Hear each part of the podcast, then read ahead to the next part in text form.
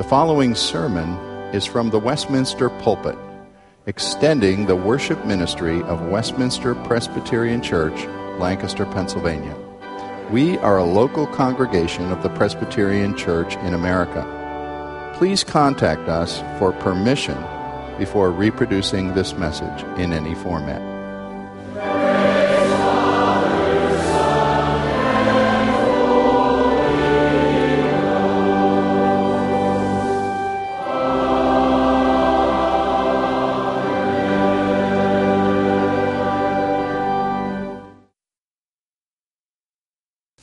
Last fall, a number of your leaders considered and thought and prayed and decided on an emphasis upon stewardship done in a way we don't typically do that would be very visible to you in this particular period of time from mid April, right after Easter, until May 13th.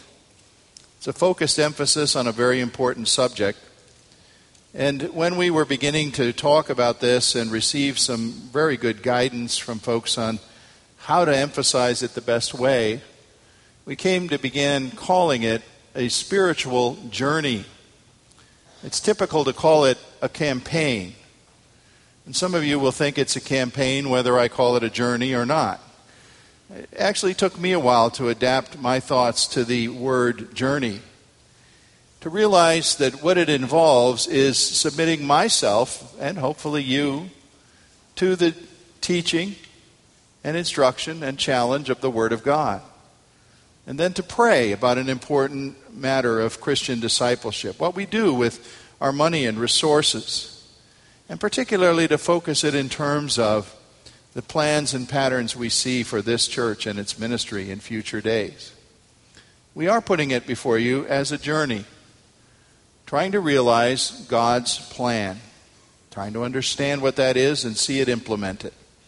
I hope you'll think about that as I read today from an Old Testament text, two different chapters. It's a bit of a lengthy piece, and I'm going to skip portions to enough to give you the, the narrative sense of what is happening in 1 Chronicles 28 and 29, a great occasion in the life of Israel when under David and Solomon they came to build a temple for the honor of the Lord. Follow with me, and it wouldn't be a bad idea if you would want to go back later today and reread these two chapters to get all the detail that I won't read. But here's David with people assembled before him, all the many subordinate officers of Israel's military and politics and uh, affairs of state and the temple leadership and so on. And he stands to speak. Verse 2 of 1 Chronicles 28. King David rose to his feet and said, Hear me, brothers and my people.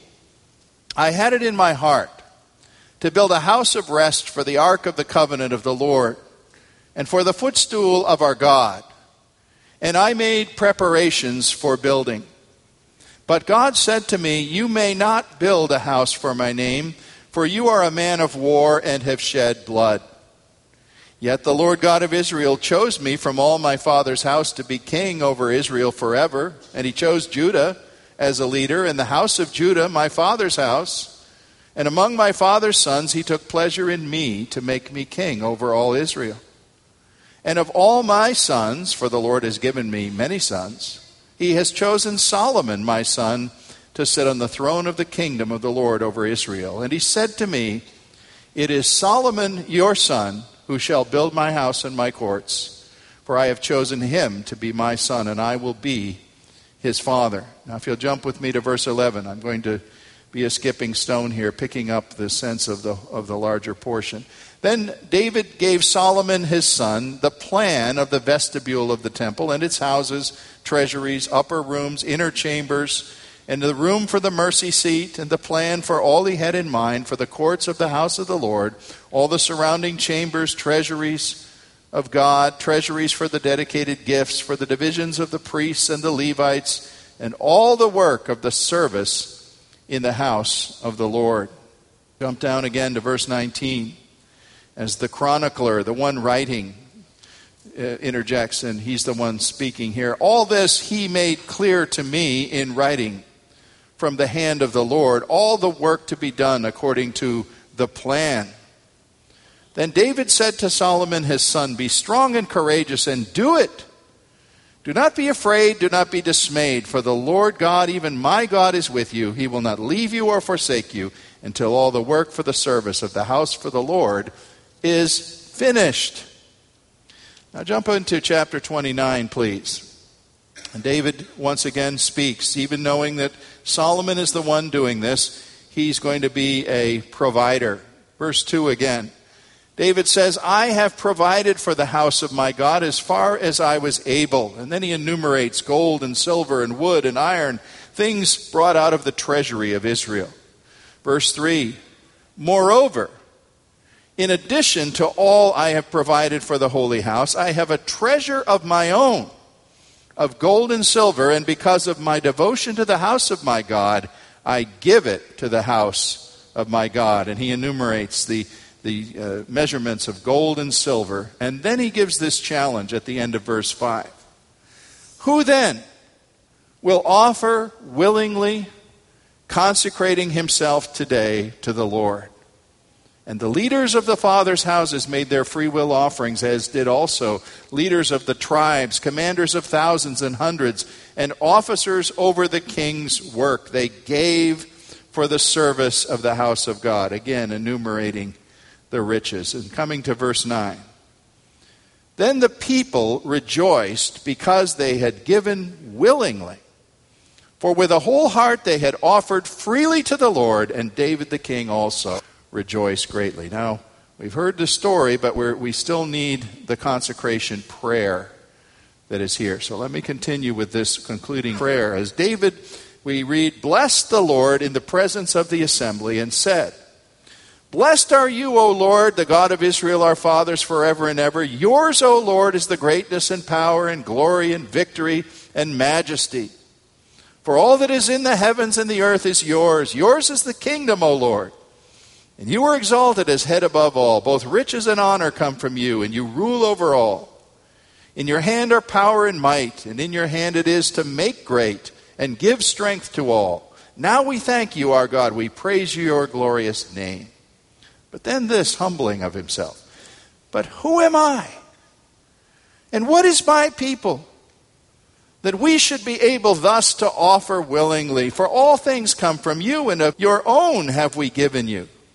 We are strangers before you and sojourners, as all our fathers were. Our days on the earth are like a shadow, and there's no abiding. O Lord God, all this abundance we have provided for building you a house for your holy name comes from your hand and it's all your own.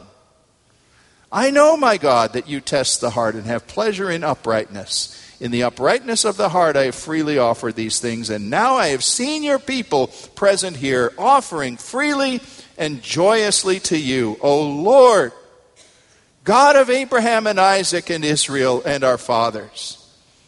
Keep forever such purposes and thoughts in the hearts of your people and direct our hearts toward you. This is God's Word.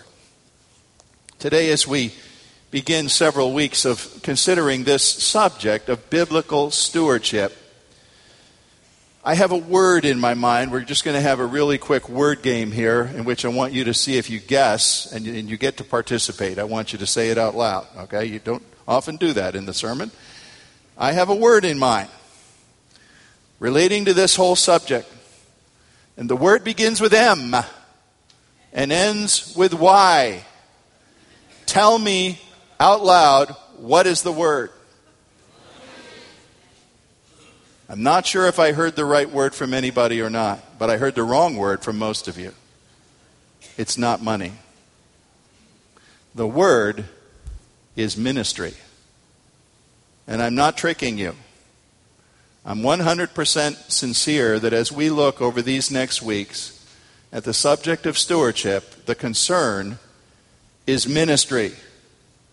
Now, of course, it's true that ministry requires money, but never as an end unto itself, only as an instrument to see the work of God through the gospel of the Lord Jesus Christ being declared. Ministry is what we're concerned about. We're calling you in these weeks leading up to mid May to a prayerful, open minded way of thinking about what stewardship to the Lord means for you personally and for us as an entire church. To the end that we might think about seeing God work in even greater ways in this ministry, the ministry of this church. Now, I will get to my text. It took a while to read that text this morning, and I will speak about it, but I have a bit more extended introduction before I get to it in case you think I'm not going to arrive there. I want to just quickly, and it will be very quick, review a 20 year capsule history of planning for ministry at Westminster Presbyterian Church. I know 18 of those 20 years quite well, and certainly knew the couple years before I arrived here, so I think I'm qualified to speak about planning for ministry at this church. When I arrived here in 1994, the congregation was on a bit of a high, I think, because of an accomplishment that had just happened not too long before that. They had, you folks had lengthened the old sanctuary and enlarged seating capacity there.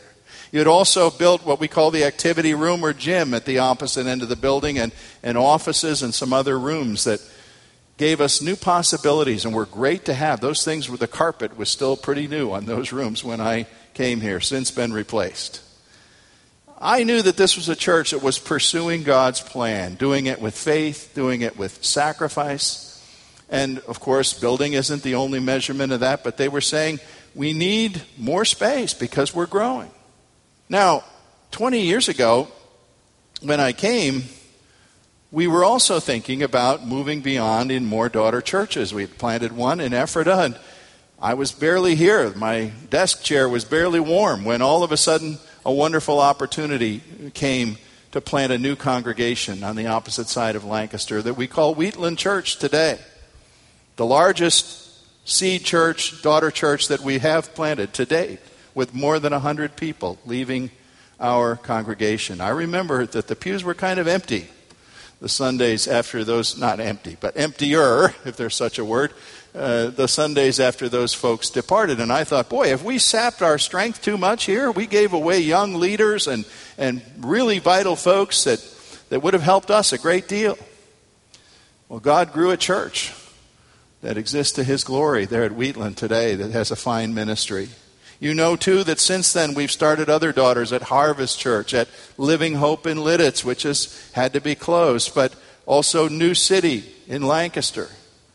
And we're giving glory to God today for the way He has done this work in planting new churches, not just so that we would have more seats in our facility on Oregon Pike.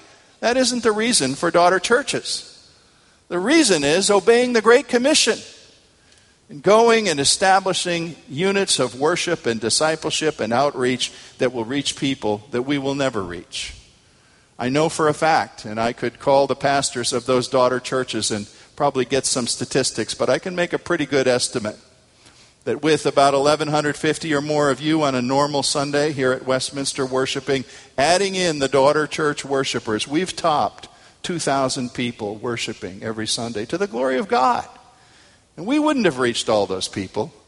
The Lord is doing good things through that ministry. And we continue to want to obey that daughter church mentality. Well, we came then into a period about 1995 to 97 where we were asking some hard questions because that enlarged building was full. We sent people away and it was full and it kept filling up. And we were saying, what do we do? What, we need a platform from which we can minister, to which new people can come and, and find a parking place and get in the building and sit down and worship with us. And we had some very hard restraints on us. If you know anything about green space regulations and so on, you you got to have so much green land that doesn't have a building or a parking lot on it. We were built right up to the limit on our eight acres. Couldn't go further. What do we do? One thing we began to do was, was talk about purpose, and out of that talk came something that's on your bulletin every single Sunday, and I know for most of you it's just wallpaper now. You don't even look at it. I hope visitors look at it. Right under the picture, the drawing of the church on the first page is that three point purpose statement. We solidified that, we worked on it carefully, we prioritized it, we labored over every word and said, What are we existing for? What are we here for? To worship, to make disciples, and to reach out to the world. And that, folks, remains our purpose. We're not proposing a new purpose statement today. That is a durable plan that we stand by. But we were saying, How do we do it? You know, we even considered, we looked at some tracts of land and said, Do we go and start all over? That was very intimidating to think about. What do we do? We began to pray. We did a lot of talking. Then a, a neat thing, not just neat, wonderful thing happened. I won't call it a miracle, but it was a providence of God of the most extraordinary nature. When the farmer, whose land is adjacent to us up in this direction, this was a working farm then, came to one of our men whom he knew and said, You know what? I see you have a growing church there. Our land abuts yours. Would you folks like to buy some land? I didn't do that, folks. Our elders didn't do that. God did that. And to his praise, we were able to buy the 10 acres of land that we needed to go forward and say, all right, now we can have that tool for ministry that we can try to design that will glorify God by its beauty, but most of all, be a practical base for a growing ministry for many years to come. And you know the efforts, if you were here, that we put into planning and working. And man, it was exhaustive, but it was glorious. As God allowed us to achieve what you're sitting in today, not as some kind of a monument, a tool, a tool for ministry.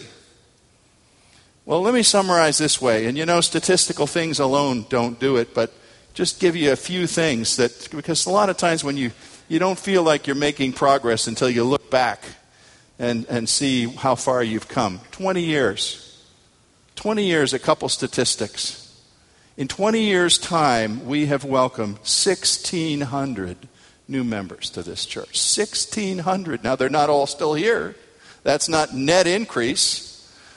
The net increase is about 70%. But we have brought to this church many, many new people, many of whom are leaders today we now have four existing daughter churches that are healthy and alive and moving forward and possibly see more in the future.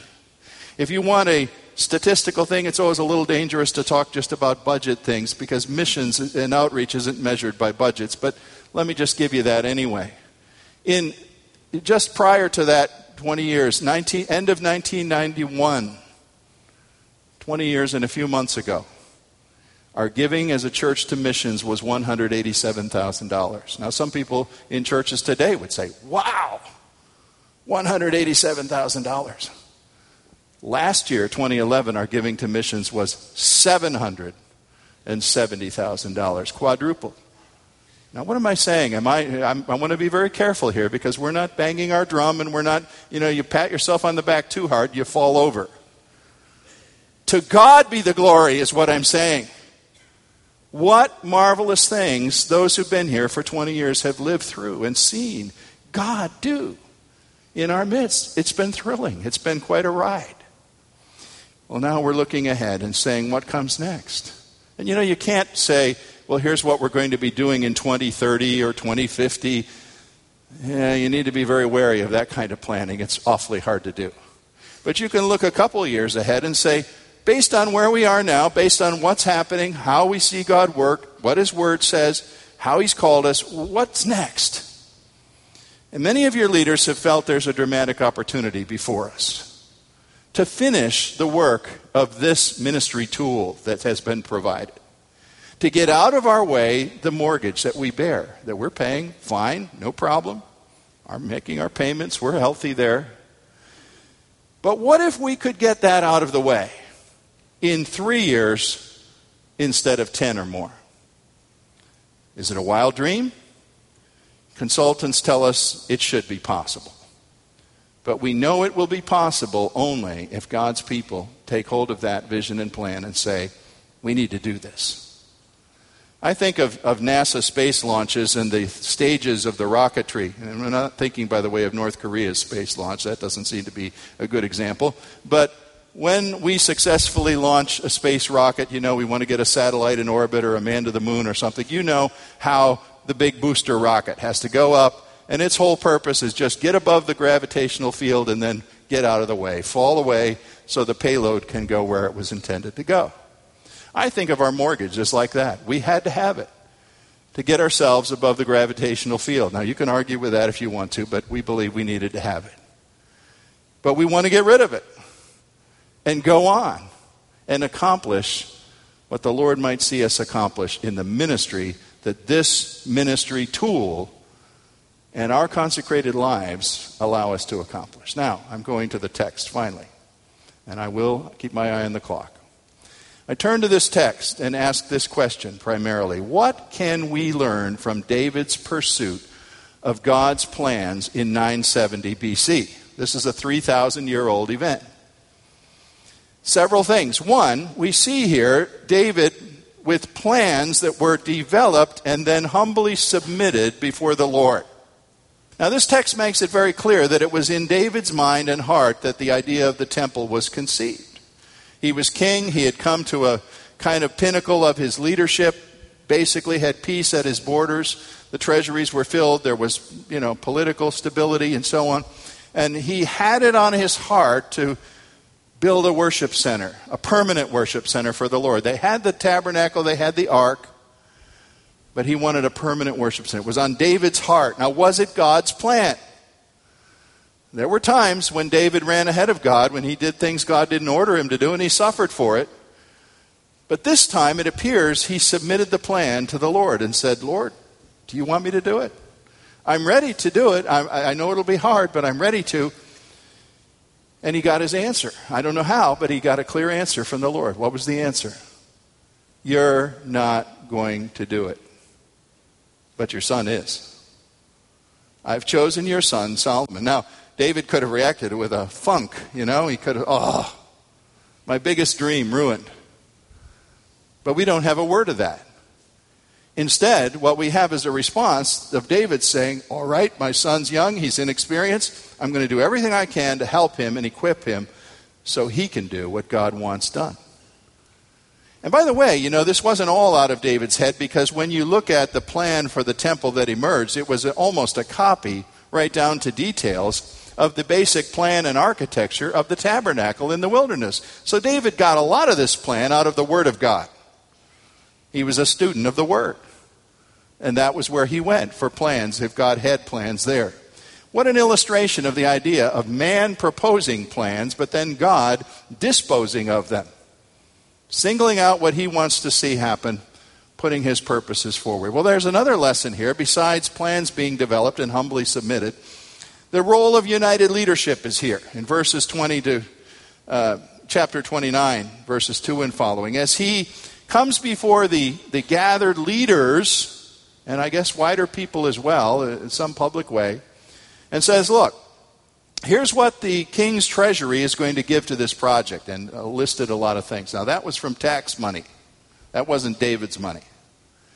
But then he says, I'm going to add to this from my own treasury, and he lists the gold and silver. And those who study these things say the amounts listed there, if you could somehow put it together in today's equivalents, are in the millions of dollars. Now, David was a wealthy man from everything, all his conquests and everything but it was no small gift, even for a wealthy man. Millions of dollars that David put on the line and said, I will give personally. And then he asked the challenging question in verse 5 of chapter 29 Who else will willingly offer and consecrate themselves to the Lord? What happened? You read it. A list of these godly men, captains, generals, priests, politicians, scribes coming forward. I will give I will give, I will give. And the leaders of God's people poured out generously things unto the Lord because they were God consecrated leaders. We have a vernacular term today for leaders like these. They were men who had skin in the game. They put things that counted, that belonged to them, on the line. Costly action, united and decisive in a righteous cause. Let me tell you, I believe people are waiting to follow leaders who will sacrifice themselves in a costly way in a righteous cause. We're looking for that guy to run for president, aren't we? who can do those kinds of things. Morally, spiritually, in terms of the laws and ideals of our land, a leader who puts himself on the line, God's people will fall in behind.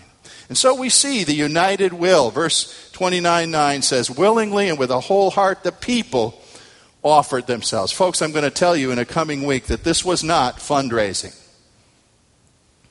In fact, there's not much about fundraising in the Bible, there's a lot about stewardship.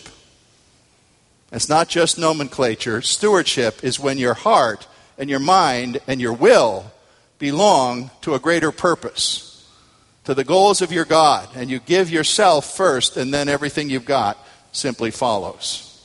That's not fundraising, that's stewardship. Now, what may this tell us quickly about pursuing God's plan at Westminster in 2012 and following? It's going to tell us this, first of all. Your leaders and all of you participating and speaking to us need to keep listening to the Lord and submitting whatever subordinate plans we have for the future to Him. They have to be formed in prayer. They can't be to fulfill anybody's ego. They have to be ready at any point to say, Lord, we, it looks like you want us to do this. This seems like it would be a God honoring thing. Is this what you want, Lord? Because if you don't, block the way up to us and don't let us do it. I feel like that's what happened in 1996 or 7 when the farmer came to us. We were praying, Lord, do you want us on this land? Do you want us to, to do better and further work here? You've got to open something up because the way's closed. Bam! The Lord opened the way. And sometimes we have to think, well, I'm going forward. This is what we think. This is what the session thinks. Lord, are you going to close the way? Because close it if you don't want it. That's how we're praying. God's plans are realized by people who will do that. Secondly, leadership has to set the pace. There's going to be some events happening in the next couple of weeks that folks are invited to. And if, if you weren't invited, I hope you're not going to feel bad about that. The people who were invited were the primary leaders of the congregation the officers, the teachers, the committee heads, the committee participants, and folks that kind of keep the wheels turning in the church. We're bringing those folks together and saying, okay, we've distributed some information, we've, we've put it in video, here's what we're thinking. What do you think? Will you pray with us? Will you join with us? And we're going to hopefully hear from those leaders as to whether they will stand and say, This is something we think God wants to see happen. Then we're going to come to the rest of you with a challenge in early May. Now, you see, I think that there's no limit on what God can do when He gets people in the situation that these people in Israel were in. God's plan was in place, it was a God honoring plan, and the Lord Himself endorsed it. Godly leaders were united behind it and ready to sacrifice. And God's people said, Let's go. These were people who did not for a moment believe the foolish heresy that often enters Christianity that says, you know, there's a wall of separation between your money and your resources and what you do with them and your God and your spiritual faith. I call that a heresy. It is a heresy. Jesus certainly said it. Why did Jesus devote more teaching by volume and, and sharp conclusions to the subject of how to use money and resources than he did on the subjects of heaven and hell and faith combined? Go check it out. All through Luke, we've had Jesus talking about people proving, you know, you tell me you have faith, show it in your works. Show it with what you do, with the resources you have. That's a constant theme in the scripture. You cannot separate your stewardship from your declarations of faith. I read a comment on 1 Chronicles 29, and I'm coming to the conclusion here. I want you to listen to this, this comment. Very. I'm going to read it twice because it's, it's, uh, I think it's great. Here's how this one man summarized what was going on in 1 Chronicles 29. He said, People appear to be closest to God Himself when they adopt the servant condition of self giving. Because in that condition, they are most capable of great rejoicing in the Lord. Do you hear that? People are closest to God Himself when they adopt the servant condition of self giving because they are most capable of great rejoicing.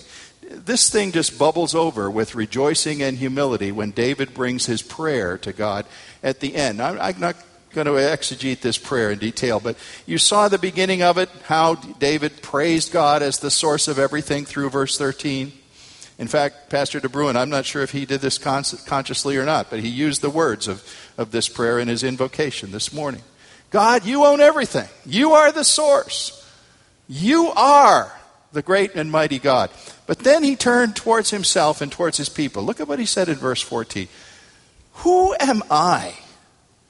And what is my people that we should be able to thus offer so willingly? He was saying, I can't believe that you, the great God that you are, would use weak, disobedient, dirty handed people like us to do your will. But you do.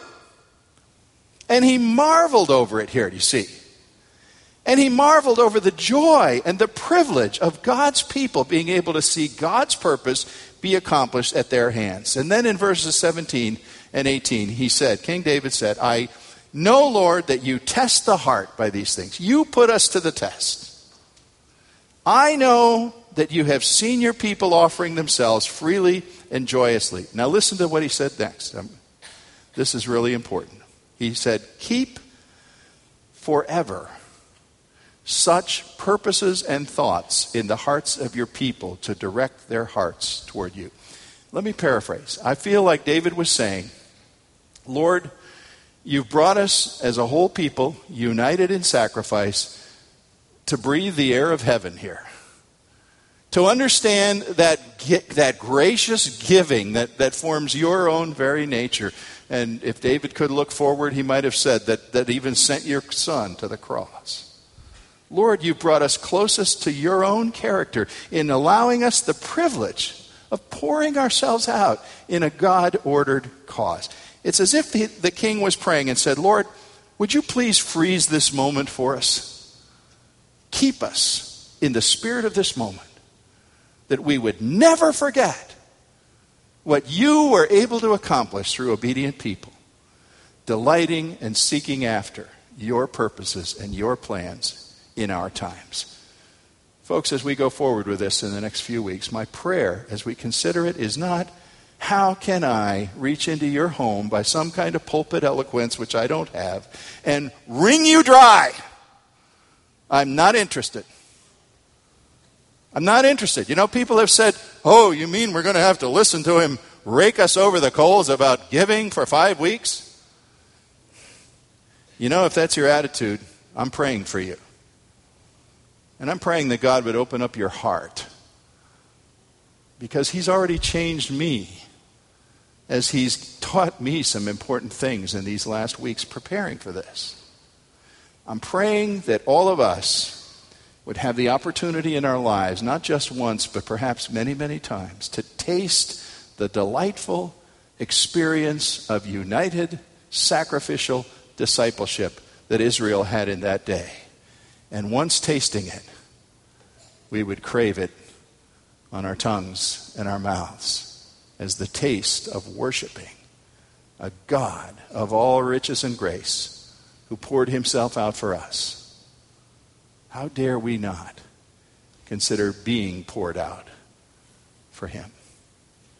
Our Father, I just ask that you would go to work on us